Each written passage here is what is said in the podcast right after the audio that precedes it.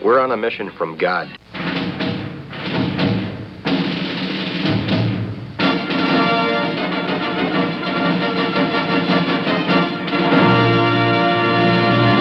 And now for something completely different.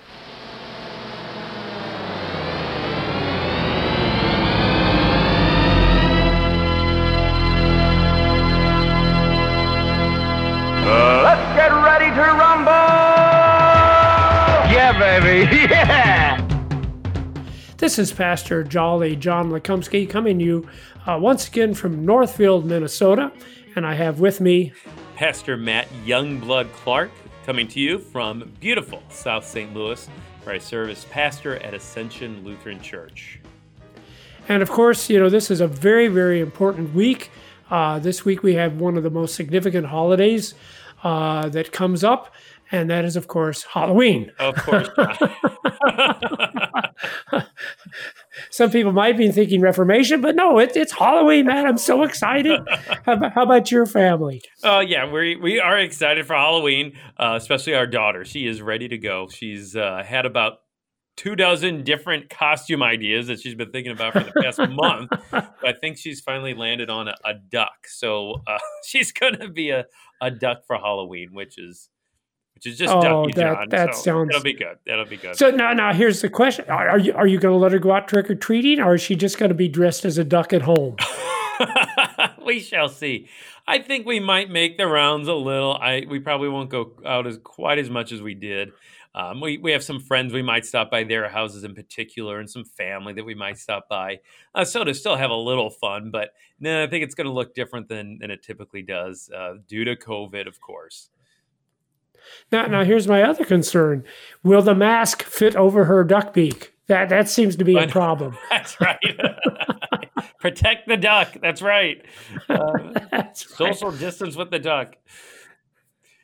No, but yeah, so Uh, well, I- I myself am dressed up as Batman right now, just so our listeners know that, because you know I, I get into Halloween.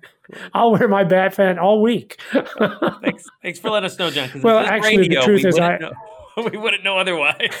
yeah.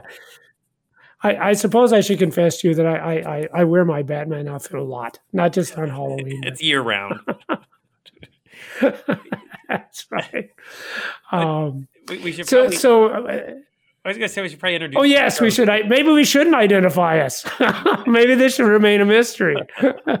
but, but of course, this is wrestling with wrestling basics. with the basics. Uh, our special Halloween episode. Are you dressed up, Matt, for our special Halloween episode? No, Of course, John. No of course. Are you? What do you? What costume do you have on? Matt? would you be any the wiser if I wasn't dressed? well, of course, you can just make stuff up. Who would See, know? I, I know you're not making up the Batman thing. I, I have every confidence that you're dressed like the Cape Crusader right, now. I'm Batman. Yes. no, I am not dressed up currently, to be honest. Oh. I'm just, uh, I'm just my will, will you? Will you be? Will you have like a duck costume on to go out with your daughter? Or? I, I wasn't planning on it, but I, I guess Oh, that's okay. a possibility. You should think about that. I think that would be cute. A big duck, a little duck. Yes. Duck, duck, goose. Oh, Whatever. there you go. I could talk. My wife could be the goose. That's great. Yeah, there you go. Well, I think I think for, for the sake of our new listeners, now that we're on Wednesdays and Saturdays, we should get on to something a little more serious. That's Um, right. That's right. That's not so- going to be so too here- hard to do. that's true.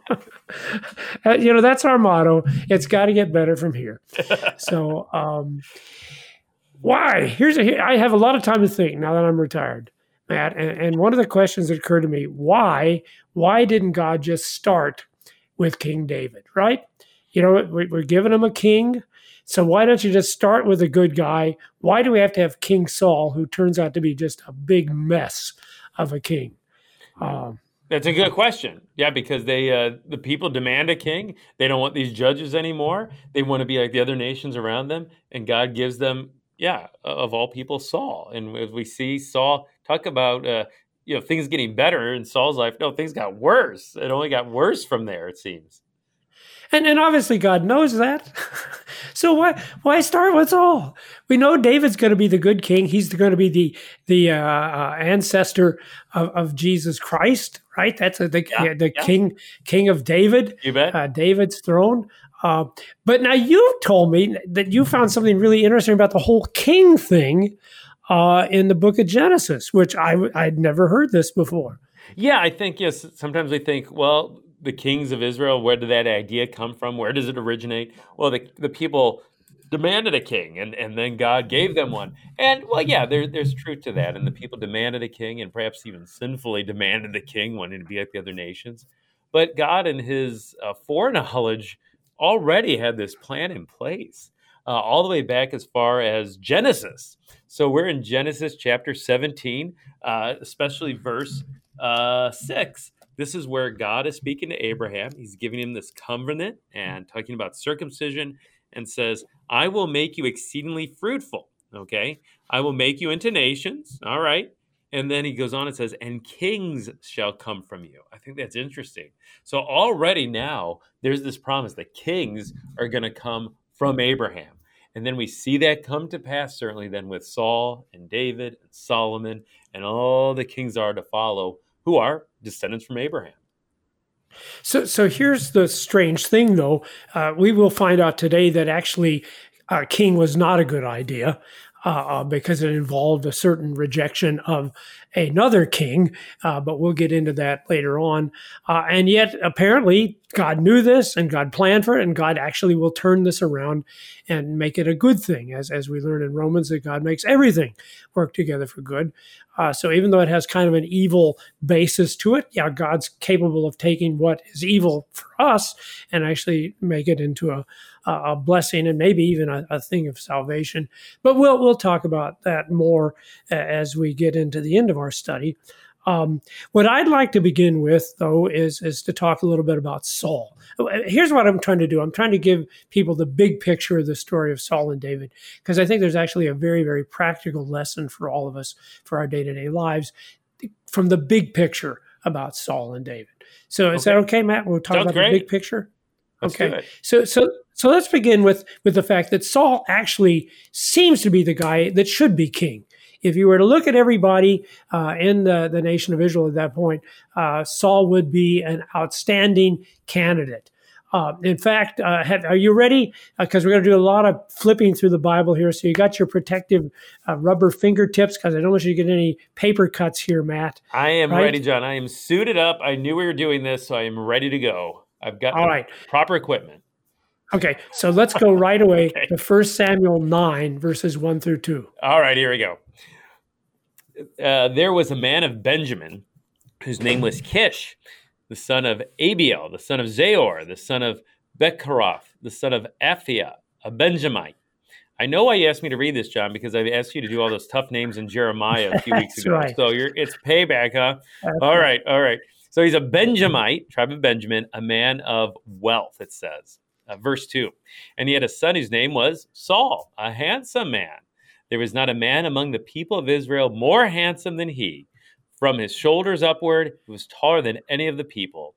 His anointing and installation as king, a very public No, no, that's enough. Oh, That- okay, no, go ahead. That's that's not the Bible, Matt. Oh, all right. You're just making I've stuff up. gone off the rails. Watch out. Rein me in. Okay. That's right. So, so how tall are you, Matt? It was the you? hard names. They threw me off, John. Uh, that's right. Um, it broke your concentration. That's right. That's right. How tall am I? Yeah, yeah. On radio or in person? In Oh. person. In person. That's right. Because you could say anything. Oh, I'm six foot five. How would we know? I'm wearing a Batman costume. All right. I am uh, 5'10, about 5'10. All right, that that's about my height. I, I actually was five eleven at one point, and the older you get, the shorter you get. Um, but neither one of us would be uh, uh, taller than any of the people, as it says here. We certainly wouldn't be the most handsome amongst the people of, of Israel or New Athens or St. Louis either. Um, but of course, people don't know that. We- Maybe I shouldn't have said that. Oh yeah, we're we're really handsome, tall dudes. Yeah, speak for Um, yourself, John. That's right. But but the point is this this is a guy that looks outstanding. He looks like the kind of guy that you'd want to have as your king. And indeed, when they anoint him and when they install him, it's very public. It's very glorious. Uh, in fact, on the day that Samuel anoints him, they have a great feast for Saul. Uh, now, now you don't have to flip too far here. Just go down to verses 22 of First Samuel Okay. 9 and read that if you All right. would. Then Samuel took Saul and his young man and brought them into the hall and gave them a place at the head of those who had been invited, who were about 30 persons. And Samuel said to the cook, Bring the portion I gave you, of which I said to you, Put it aside. So the cook took up the leg and what was on it and set it before Saul. And Samuel said, See what was kept is set before you. Eat, because it was kept for you until the hour appointed, that you might eat with the guests. So Saul ate with Samuel that day. So it's a special meal. He's at the table of honor. It's a great banquet with 30 persons. The prophet Samuel's there. So this is a big public deal, this anointing of Saul to be king. Uh, read on. Uh, now you got to flip to the next chapter, chapter Okay. 10, verses 23, where it talks about his uh, installation as king. All right, here we go. Then they ran and took him from there. And when he stood among the people, he was taller than any of the people from his shoulders upward. There we go again. Yeah. And Samuel said to all the people, Do you see him whom the Lord has chosen? There is none like him among all the people. And all the people shouted, Long live the king. And I love that statement by Samuel. There is none like him among all the people. You can see that Samuel's seen this tall, handsome guy, and Samuel thinks, well, of course, this is the kind of person that needs to be king uh, of Israel. Now, contrast that with David, however, because David's David is not the one you would expect. Uh, in fact, here's this classic story. You, you got to go all the way to chapter 16 now, so don't hurt yourself, Matt, as you're moving through All those right. pages. okay. Uh, but it's verse 6. And this is, we'll just do kind of an abbreviated account of Samuel looking for the new king. Uh, there's a new king he has to anoint. He doesn't know who he is, but he's uh, come, come there to the uh, home of Jesse uh, looking to find which one of Jesse's sons is the anointed one. Okay, so First Samuel 16. All right. Uh, when they came, he, that's uh, Samuel, looked on Eliab and he thought, well, surely the Lord's anointed is before him.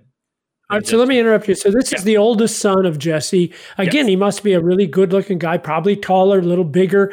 And okay, yeah. So this this must be the king. Yeah. I'll keep on reading. At the very least, he's the firstborn, right? So, yeah. Well, yeah. So that, that's that's that's a natural advantage. Yeah. Uh, then Jesse called Ab- Abinadab and made him pass before Samuel, and he said, uh, Neither has the Lord chosen this one. Then Jesse made Shammah pass by, and he said, Neither has the Lord chosen this one. And Jesse made seven of his sons pass by Samuel. And Samuel said to Jesse, The Lord has not chosen these. Then Samuel said to Jesse, Are all your sons here? and he said, There remains yet the youngest, but behold, he is keeping the sheep. And Samuel said to Jesse, Send and get him, for we will not sit down until he comes here. So so whereas with Saul, you look at him, you say right away, this is the guy that that must be king. But in this case, no, no one thinks David would be king. He's the youngest. He's just a shepherd. This isn't the kind of quality man you want to be king. And in fact, it's interesting, even when we're down to David, Samuel still seems a little bit unsure. Well, we won't do anything until he gets here.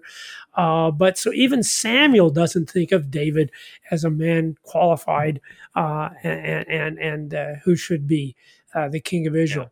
And even And dad, unlike- even- oh, yeah, go, yeah. Oh, yeah, go ahead. Go I was going to Yeah, say, even no. Jesse, the dad, almost forgets about David. He's an afterthought. Oh, you know, if Samuel hadn't said anything, you wonder if he would have even spoken up about David uh, being the youngest son. Yeah, that's a that's a great point. So he doesn't even bring him in from the field because no Yeah. one would want David. That obviously can't be the one that God would anoint. Uh, and what's interesting is that the anointing here in itself is not public. It's not a big glorious thing, but it's almost a secret and hidden thing. Uh, going back to uh, the beginning of this story you were reading, uh, First Samuel 16, 2 through 4, Okay. uh, Samuel has been sent to anoint uh, a king, but but look what Samuel says here in those verses. Okay. And Samuel said, How can I go? If Saul hears it, he will kill me. And the Lord said, Take a heifer with you and say, I have come to sacrifice to the Lord. And invite Jesse to the sacrifice. And I will show you what you shall do. And you shall anoint for me him who I declare to you. Samuel did what the Lord commanded, and he came to Bethlehem. The elders of the city came to meet him, trembling, and said, Do you come peaceably? So obviously, the problem here, why we can't have a glorious public uh, installation and anointing as we did in the case of Saul. Uh, well, what is the problem, Matt? Well, Saul's still king, and uh, this is kind of behind right. Saul's back, but yet it's something commanded by God too. Well, I'm thinking it was the same way when the wise men, the magi, as my wife would say, come to King Herod and say, Oh, we've come to worship the one who is king of the Jews. And Herod obviously gets what? jealous, uh, so and angry, so much so that he he uh, go, goes to great lengths to kill the children in Bethlehem in the area. Because the problem is you can only have one king. Yep, that that's pretty much how it works. Not two kings, one king. but they called him So- monarchy. But it occurs to me that all of this, uh, the, the fact that the one who is chosen is one that no one would think. We know David; he can't be king, and and the fact that it's very hidden rather than being out in the public and a glorious thing. It's a very secret, hidden thing. It's because Samuel actually made a mistake when he first anointed Saul. Now, I did make a, a mistake in anointing Saul. No, no, don't misunderstand me. Saul was the one who God wanted at that point. But what was in Samuel's heart was wrong. And and God actually corrects him here when he goes to anoint David. The Lord says, you know, you made a mistake, Samuel, when you anoint the reason why you thought I had chosen Saul. And I don't want you to make that same mistake here. So here one last time from 1 Samuel 16, verse 7, um, what the Lord says to Samuel. The Lord said to Samuel, Do not look on his appearance or the height of his stature, because I have rejected him. For the Lord sees not as man sees. Man looks on the outward appearance, but the Lord looks on the heart. So that's kind of a rebuke to Samuel, because you, you remember from what we read, Samuel had made a big point out of the handsomeness and out of the the height of Saul. In fact, when he when he installs him, he says, "Oh, look at this guy. Obviously, no one else could be like him in Israel." And and so the Lord's kind of I, I had not noticed that before. That the Lord is kind of rebuking Samuel. Says Samuel, no, you you chose the guy. It was the one I chose. I'm not denying that. You you were right in that. But your heart, where you were at, what you were thinking, that was totally wrong. That's not how the Lord chooses. Not on the basis of an outward appearance, uh, but on the basis of the heart. So let's go back and talk about what the problem is with Saul then because actually I think that, that, that, it starts pretty good when it comes to Saul. Uh, when when Samuel first comes to Saul, he actually has a pretty decent attitude. Uh, if you could flip back a few pages now to 1 Samuel 9, verse 21, and, and this is Saul's response when Samuel says, I've come to anoint you as king. Okay, Saul answered, Am I not a Benjamite from the least of the tribes of Israel? And is not my clan the humblest in all the clans of the tribe of Benjamin? Why then have you spoken to me in this way? So what's what's Saul's attitude when, when Samuel comes and says, Well, the Lord has chosen you to be king? Well, probably the right one, one of humility. Uh, yeah, he does not expect that he would be king. And, and and and people, I think that's the personal lesson we have to take from this. You know, we're all chosen. Uh, we are to be the sons of of a king. Uh, we pray in the Lord's Prayer, "Thy kingdom come." And I always remind people that's our kingdom, right? We're we're the princesses and and and the princesses. Uh, uh, we are the children of of the heavenly King. Uh, but that's not a thing to be proud of. Well, I guess it is to be proud of that. But but we need to remember we didn't get chosen because we deserved it Are we ever so special Are we so better from other people. No, it's it's good for us to be humble, even as God has raised us up in glory. And that, of course, is the problem. Uh, Saul forgets that. Uh, read 1 Samuel 15, verse 12. I think this is very striking. Okay. Uh, and Samuel rose early to meet Saul in the morning. And it was told Samuel, Saul came to Carmel, and behold, he set up a monument for himself and turned past on and went down to Gilgal. So, so the context here is the Amalekites have been given the Israelites problems, and uh, the text tells us that the Spirit of God uh, had filled Saul, and filled with the Spirit of God, he had gone and he had defeated the Amalekites. And what is his response, Matt, after he defeats the Amalekites? Well, he builds a monument to himself. Yeah. Yeah. Yeah. See, obviously, he, he couldn't have defeated the Amalekites by his own power. In fact, the very motivation to defeat the Amalekites, as the text clearly says, came from the Spirit of God.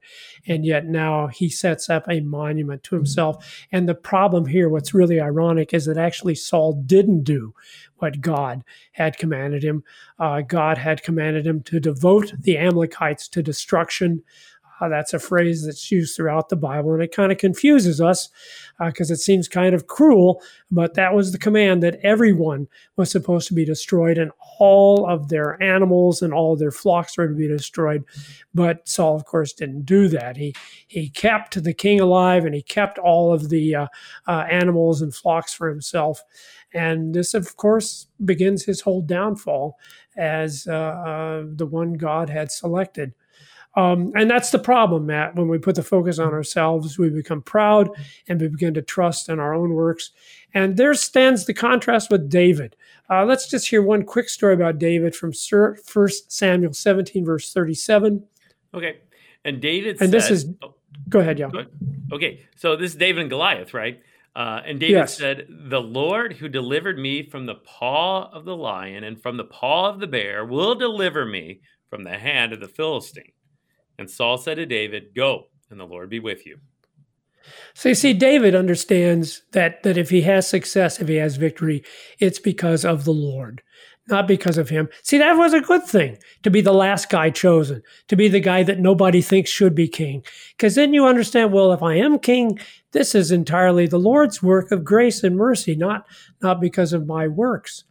Um, and and I think this goes back to the underlying problem. If you could read one last passage to us from 1 Samuel 10, verses 17 and 19. Let's go back to the very beginning when the people said they wanted to have a king. And this is what the Lord says about that. Okay. Now Samuel called the people together to the Lord in Mizpah. And he said to the people of Israel, Thus says the Lord, the God of Israel I brought up Israel out of Egypt, and I delivered you from the hand of the Egyptians and from the hand of all the kingdoms that were oppressing you.